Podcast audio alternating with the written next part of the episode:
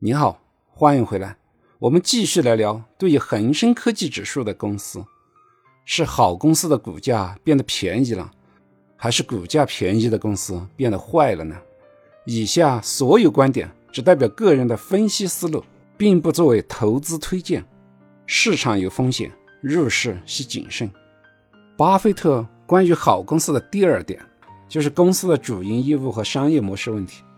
经过这一年的整顿，除了一些合规的规范外，基本没有任何改变。该卖菜的还在卖菜，该上游戏的继续上游戏，各种购物节依然还在狂欢，就连新东方都转向网上带货了。行业的发展逻辑依然没有改变。对于行业的护城河问题，这个就更加的毋庸置疑了。既然都被反垄断调查了，就证明它的护城河已经很宽了。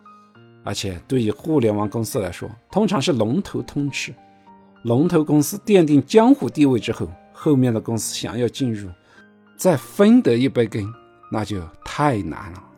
这些公司所建立起的护城河涵盖了资金、大数据和技术方面的高高的壁垒，并且完成了自我内部生态圈的建设。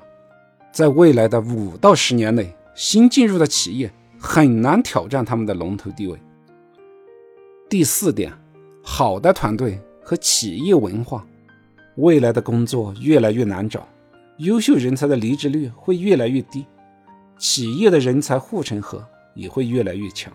头部企业对于优秀人才的吸引力会更加的大，所以团队和企业文化未来只会变得更好。所以从以上四点来看，第一，行业的前景没有很大的改变，规范有利于长远的发展。第二点，主营业务和商业模式也没有改变，并没有必要重新修正投资的逻辑。第三点，未来五到十年，产品的优势和护城河依然比较宽阔。第四点，团队和企业的文化只会越来越好。所以如果在过去你认为这些公司有值得投资的价值，那么当价格打了六折甚至七折的时候，你反而不敢买了，或者不敢持有了。这可能就需要再一次确认自己是不是价值投资者，是不是适合进行这样的风险投资。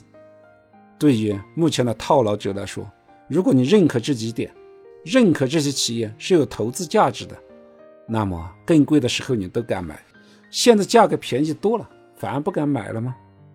对于新进入的投资者，如果你对这些企业的价值没有建立起信仰，那就不应该去碰它，因为你买了，价格可能还会下跌，也有可能长时间不涨。面对这样的结果，你会怎么办？想不清楚就不要进入。但是需要强调的是，港股除了从价值面进行价格的分析之外，还要考虑国际大环境的影响，国际上对于这些企业的制约和准入限制，以及外部资金面的宽松情况，都会对港股形成一些影响。可是话又说回来，如果没有这些大环境的影响，股票的价格能发生这么大幅度的下跌吗？投资者也就没有机会寻找到更加便宜的投资标的。感谢您的聆听，欢迎点击订阅按钮，及时获得节目的更新。顺思财宝，下期再见。